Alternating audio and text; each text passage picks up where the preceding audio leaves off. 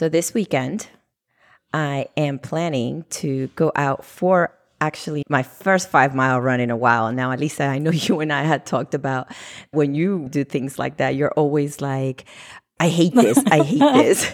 yes, that's my inner dialogue. And I don't care if it ever changes. and I'm talking about it because I just started running again. I took a long break and decided to just chill and not do any exercise. And I started running again. I was thinking about yesterday, Lisa, because it's hot as hell in Texas. And I was on um, like mile two and I was doing three and I'm and I'm saying, You got this, you can do it. And I kept hearing you in my head, I hate this. I hate this. Oh no. I'm so sorry. no, no. And, uh, and, I'm like, I have to tell Alisa about that. Like, what is the one thing that you want to do and you want to love it, but it's just it's hard. It's hard. Mm-hmm. So I'm mm-hmm. trying to convince myself.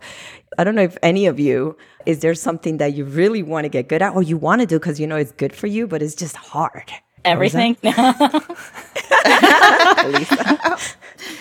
I, I don't know if there's anything that comes easy to me, you guys. I, I, don't. I don't think what? there is. That cannot be true. I think cooking does. Oh, I think yeah. cooking does. Yeah, cooking does. Yeah. And if it doesn't, you sure do a good job about it. Yeah, we had a whole call where Rosa made was like braiding pretzels. Oh yes. no! Oh, that's awesome. While we're having a strategy call. yes, multitasker.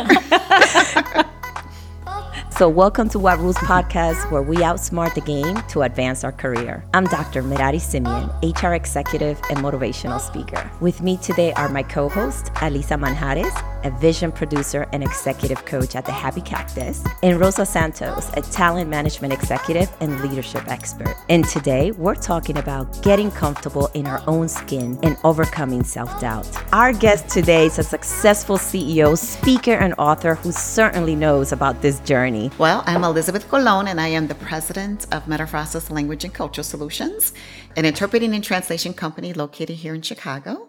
And we partner up with the businesses to provide high quality on site interpreter services as well as document translations.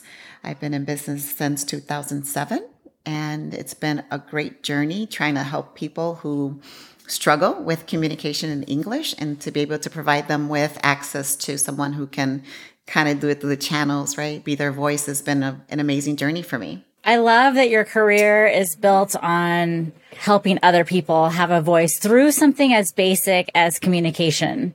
It's something we all take for granted. I have parents who don't speak English, and I'm sure that many of us here probably experience the same thing.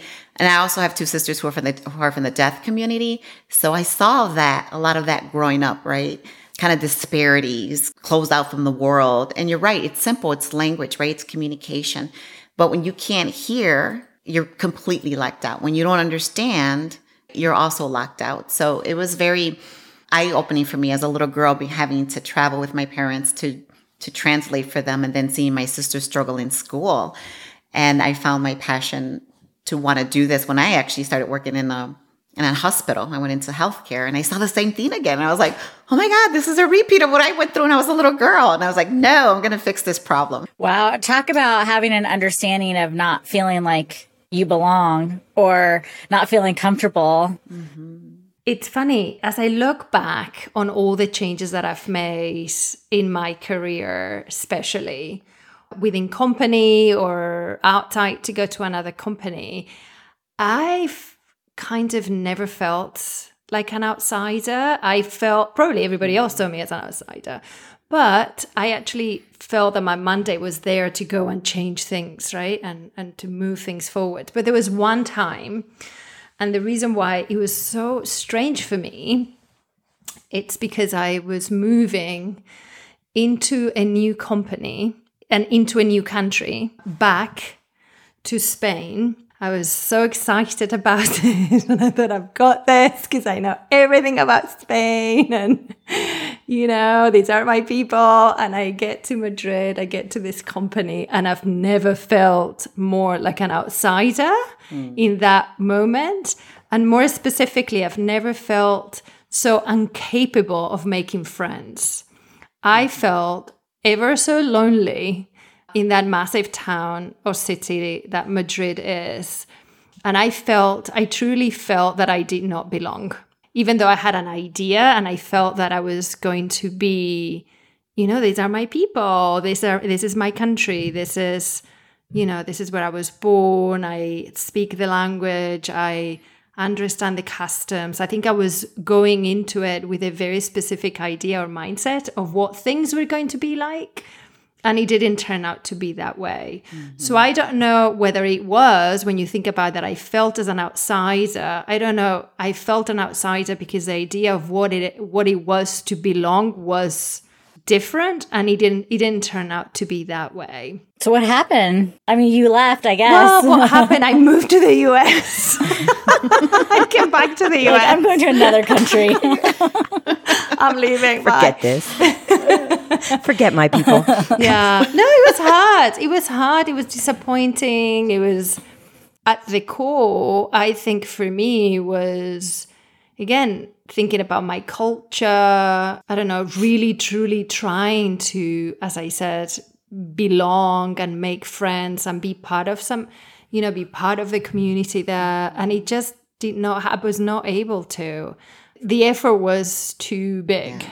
You know, to feel included, let's put it that way. And that's that's why I always felt, even at work, I always felt that people forgot that I was new I think everybody thought that because I was, you know, spoke the language and had been born there, etc., that I had my own network of folks and that I had my life sorted, and it wasn't the case. So mm. it was a very lonely time in my life. I have to say, I was very miserable. I, I don't remember if I talked about this before, but from a personal perspective, I remember I have little kids. I have a five year old, and in daycare, they do a lot of stuff right? That they invite the parents all the time. And in my job, I travel probably more than 50% of the time. So I wouldn't always make the little mom and donuts or the little, you know, Valentine's, whatever cupcakes. Uh, and I remember being excited because I was in town one time and they had one of these little events and going there and the mothers that were there made me feel like an outsider made me feel like I didn't belong, including one of them said, Oh, are you the mom to one of the children's? Because we never see you here. Wow. Right? Now, to me, that was just so uncalled for. but it really made me feel like, wow, am I not a good mother? Right. And it, they automatically excluded me instead of saying, wow, she's probably taking the time to be here with, with her child. So you don't have to go to another country to sometimes feel like an outsider. I know. Yeah. But see, for that, Mirari, for me, because I knew that when Lara was in school and he was little, I just up front, I just said, you know, I would, I have no, I had no problem I had no problem with going to the supermarket, getting all the cupcakes already made and put the label is like I didn't make them. oh. Smart. Store bought. so everybody knows. yeah, no, I didn't have any problem with that. For me it was more I think what made it so unsufferable is it's again because I think it was it was it was something that I worked really hard at and I thought that it was going to be easy I thought it was going to be easy because I, I, I thought I got it. That's what makes it worse. Cause you're like, I don't have to yes. worry. And then you're kind of blindsided. Yeah. Exactly. How hard is it to just show up at your kid's thing, right? I'm like, hey, right. mom's here. Who are you? it's true.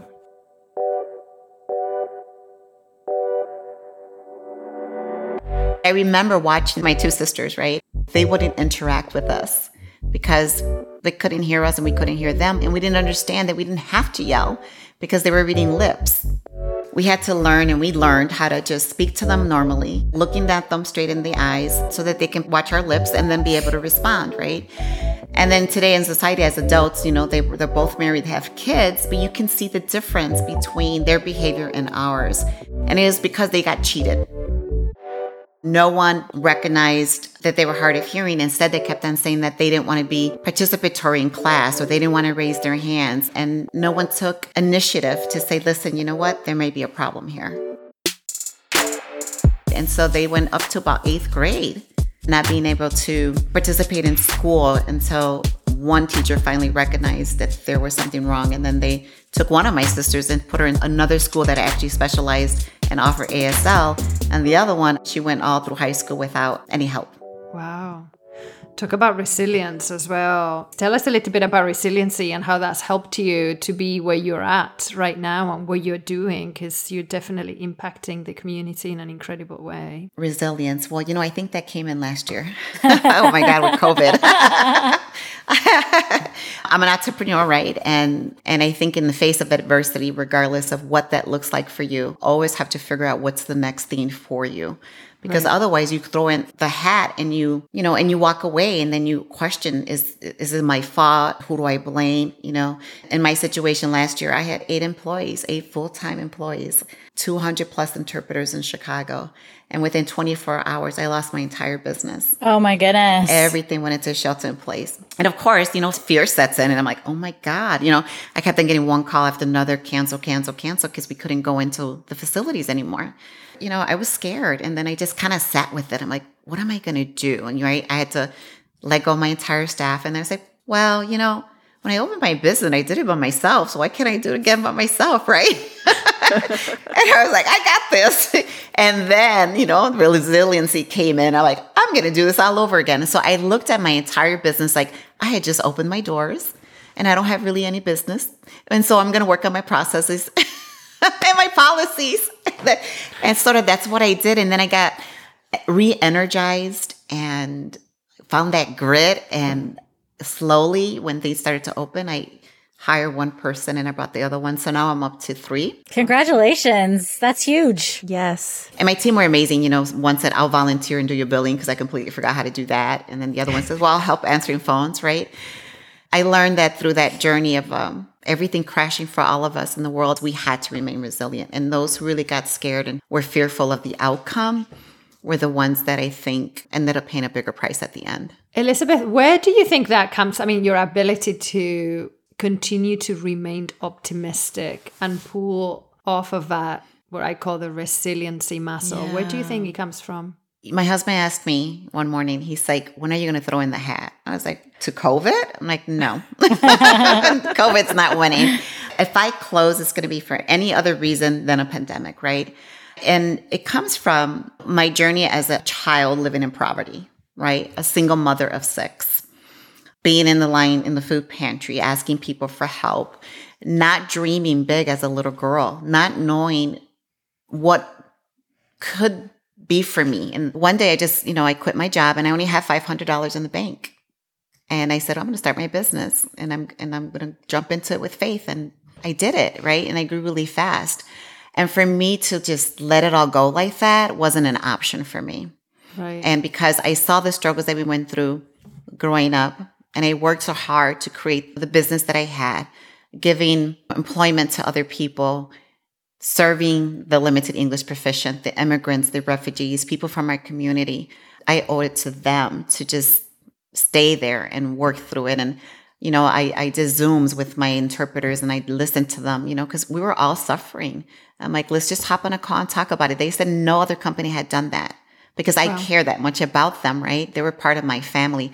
I'm not successful because of me, right? It's not me. It's them who every day they go out there and they represent my company.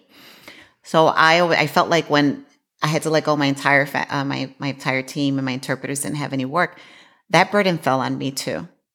I think your your upbringing, your experiences in life really defines how you react to situations on a daily basis. It was just amazing. It was just like a story. I, I think when I think about it, I'm like, this is crazy that we're still here. And people like, you got your, your business is still running. I'm like, yeah. That's so inspiring to hear. And one of the things that we talk about here quite a bit is about think it, right? Think it, create it, and make yes. it happen, right? Figure it out later. so, Elizabeth, what do you do when self doubt sets in? Because it, it happens to all of us, and people may manage it different ways. Well, like I mentioned, right, growing up without dreams, mm-hmm. um, living in poverty was a beat downer, right? For many of us, you don't have that confidence that you should have when you're growing up when you experience something like that. I wasn't someone who liked high school. I didn't I didn't go to college right away, so I lacked a lot of confidence and self-esteem. Opening my business was an opportunity for me to kind of show myself what I could do and what my potential was, right? I worked really long hours and within 3 years we were a seven-figure business and people were saying, "Oh my god, this girl's a you know, a powerhouse and she's this and she's that, right? You know, I wanted to continue to grow, but I wanted to find resources that would help me get there. And so I participated in a program called the Goldman Sachs 10,000 Small Business back in 2012. And I was the first cohort, and I'm proud to say that I'm first in many things.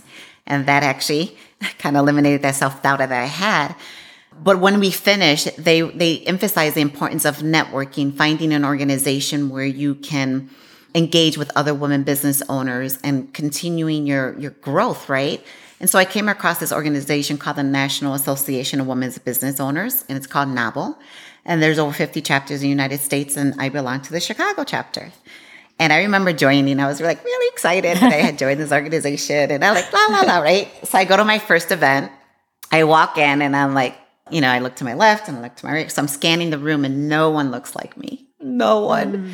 And I was like, I don't belong here. This is not for me. These women are more powerful than me. They have more money than me. They they're better than me. Like all these things. Like I felt like you know, like in a movie in your head's like kind of spinning, and you just freeze because you don't know what to do. So I was just there like, and I ran out. I literally ran out of there, and I left. And I was like, no, no, you know, no.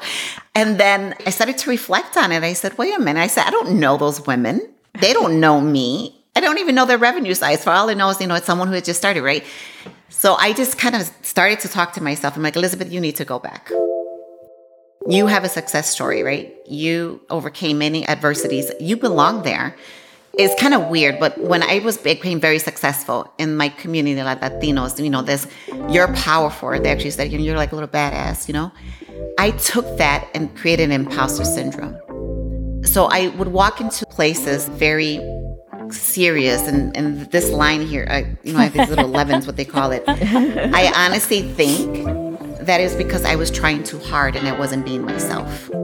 Because i noticed that when i left those places i was exhausted. My energy was completely gone. And then when i went back to NAWBO i said i'm going to just be myself. I'm going to pull off those layers. I'm going to release this imposter syndrome because i don't have to compete with anyone.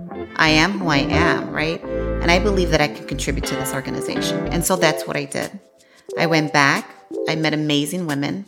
And interesting enough, when I had a conversation with many of them, they all felt the same way that I did when they walked in. So it has nothing to do with their color of our skin. It's just the way we feel when we walk into the room. So that was my first big lesson about self doubt like, let it go you don't know what the other person has or doesn't have or what they've gone through, right? You could be that one person that will meet someone and make a difference in their lives. And if you go in fully knowing that you may not know all the answers, because I don't always have the answers, and I am not afraid to say I don't know. If you could just be your true, authentic self and start with a small conversation, it's amazing how how far it'll take you, right? I ended up joining the board in 2015. I wanted to see what board experience I could get. I was then asked if I wanted to be president then, and I was like, no, not me. I'm not qualified. Here I go again, right? I remember you telling me about that. And it's interesting that you say, like, everyone thought you were so great, and you're like, well, but that's not really true. that was me. I'm like, no, you know, and I, and I didn't. I didn't take that opportunity. And I guess things happen for a reason. And when it's time, it's your time, right? I became more active again, and then I became the first Latina president of NAWBO Chicago last year. Congrats! Yay. And I am a great leader. I turned the organization around because I have a contribution and I contribute. And they asked me to do a second year, which is not the norm. Presidents only do one year. And I have a full board, which we didn't have before. We're the largest chapter in the US. We have grown the most members. We've been doing great things. And I'm often told it's the way I lead. And it's all leading from the heart and it's all about relationships and being your true authentic self. We can end the podcast right now. That was amazing. Done. Mic drop. That's all we need. Uh, it's a wrap. when I used to be network events, it wasn't until I really started seeing being a Latina as a superpower or having a story of resiliency because of where I came from being a superpower until I saw that as my strength. Mm-hmm. It wasn't until I was able to really beat a lot of those self doubts because when I walked in the room, I'm bringing myself, right? I'm bringing a Latina with a story that is probably doesn't resonate with a lot of people in the room. You know, it's not the gone to this amazing colleges and all these great things. So it, w- every time somebody would say, "Well, what do you do? Or what do your parents do?" I was always like shrink, like, "Oh, I don't want people to ask me this. I don't want them to, you know." And then my accent's gonna come out. So it wasn't until I started looking at myself and bringing my whole self to your point as I am a Latina. Mm-hmm. I'm proud to be it. I'm proud for what I had to go through because I probably wouldn't be here today. It makes me the the person who I am today. So it wasn't until then that I was able to overcome a lot of those self doubts. I would say overcome probably 90% of them because one of the big ones was being a Latina in a place where I was the only one.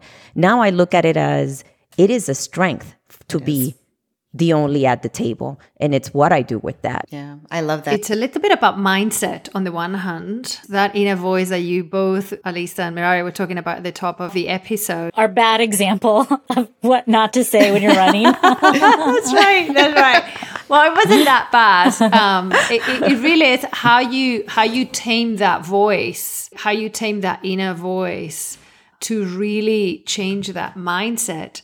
That yes, and I think we're all here are either the first to something or the only in something, right? And mm-hmm. sometimes it's easier to fall into this more of a victimized kind of mindset rather than what you just said, Mirari.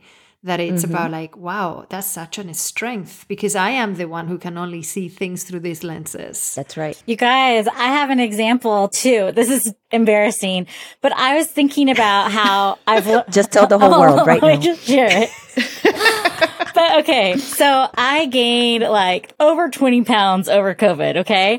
And I mean, I'm not proud of it. I'm not really working on We it. all did. but yeah. We, I was gonna say did. we all Like, did. okay. Good thing about that is you Except can lose it. Mirari, Except Elizabeth. Mirari. Except Mirari. but okay, but this is the thought that I had the other day. I was like, wow, how cool that like I'm still alive and like my body is still here and like I can handle another 30. I mean, I don't want to handle another 30 pounds. yeah. but I was like, this is cool. Like how I can just like handle it, you know, and I can Yes. still like have my friends and I can still help. Because I think that my other work on myself and like growth mindset and reframing reality and looking at the positive, like I feel like if that is seeped into one of the areas of my life where I'm probably the most insecure, then like there's some work that that's work is happening, Yes. right? Like something is going to change there.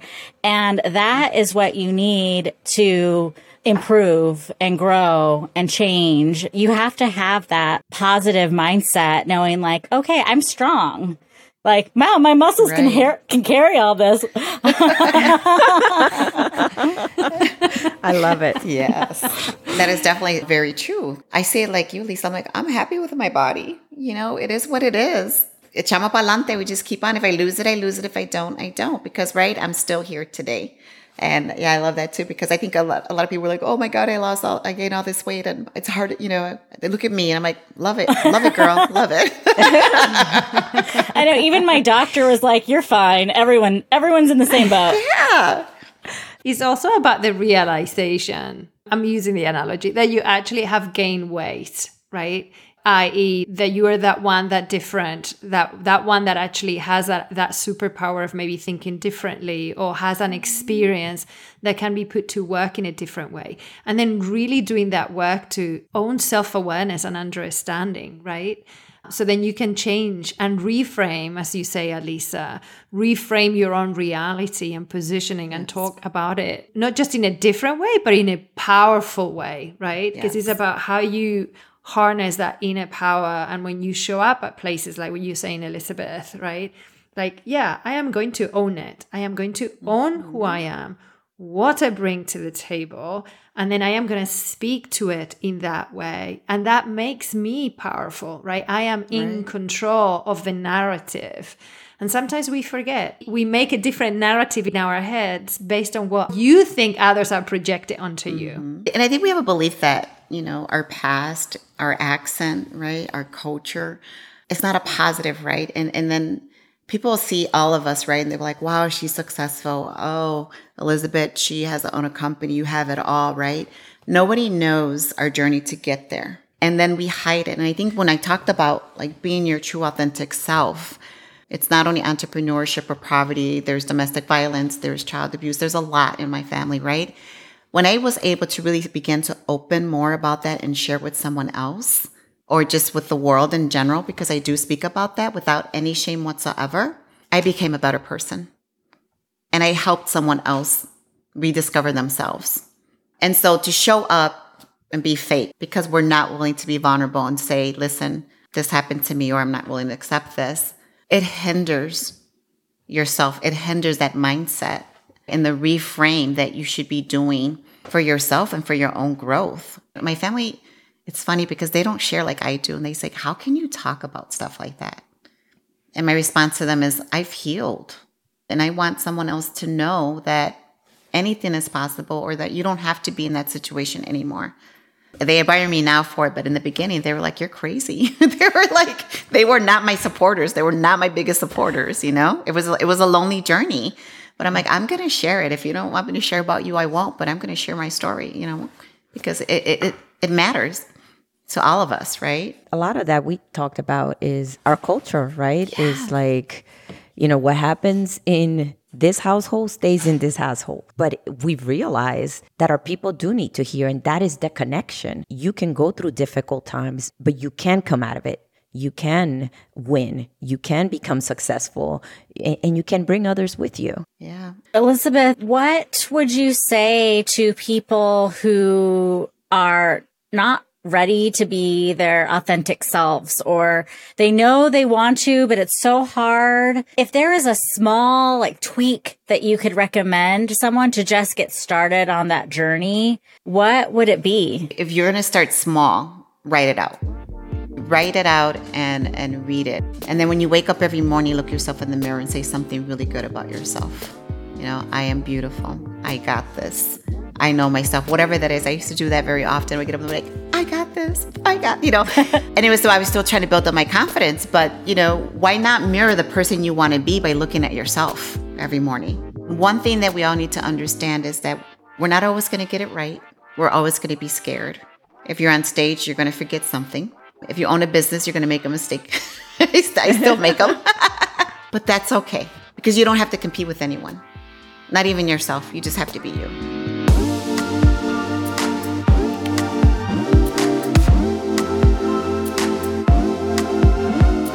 Want to know how breaking the rules can help you level up your career game? Search What Rules Podcast on any social media platform and join our members only group on LinkedIn, where we discuss rule breaking strategies for multicultural women.